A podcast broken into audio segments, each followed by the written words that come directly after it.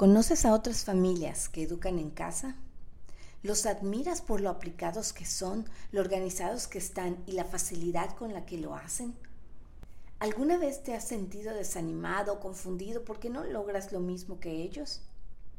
Estás escuchando el podcast de Educa sin Escuela. Comenzamos.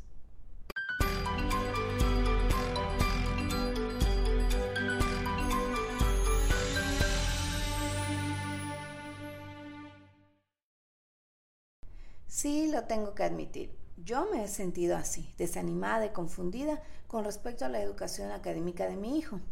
Cuando una amiga muy querida me dijo que su hijo prefiere hacer tareas que ver televisión. Y en ese tiempo yo estaba luchando con mi peque para que me hiciera caso con cualquier actividad. Lo primero que pensé es, no sé hacer esto. Ni siquiera sé qué estoy haciendo mal o cuando alguna otra mamá me contaba lo rápido que sus hijos avanzan en aprendizaje, me desanimaba un poco y me preocupaba por el futuro, porque no sé si podré ayudar a mi hijo con los temas más avanzados y difíciles.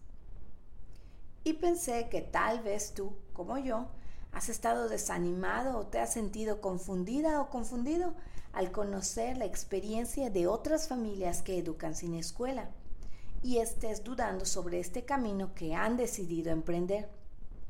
Así que hoy quisiera compartir contigo algunos pensamientos al respecto. Compartir tu experiencia con otras personas es bueno para animar y aconsejar a otros en la tarea de educar en casa.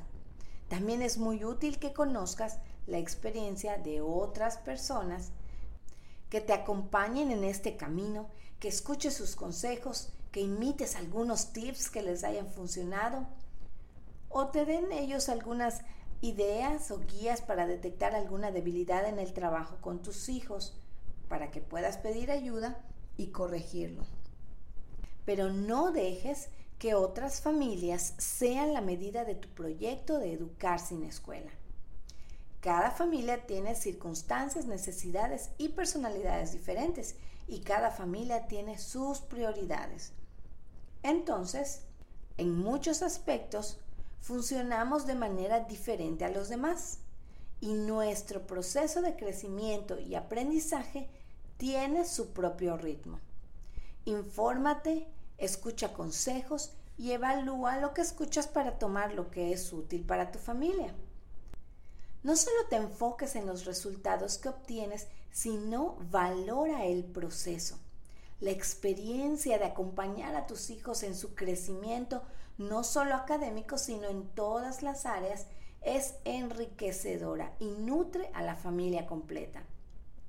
Estar presentes y guiándolos resulta en tu crecimiento junto al de ellos y verás cómo, al querer enseñarles, en realidad aprendes más.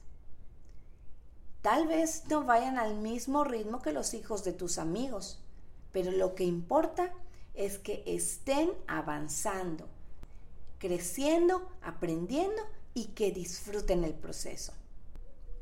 ¿No te parece que pensar así elimina mucha preocupación, frustración y estrés?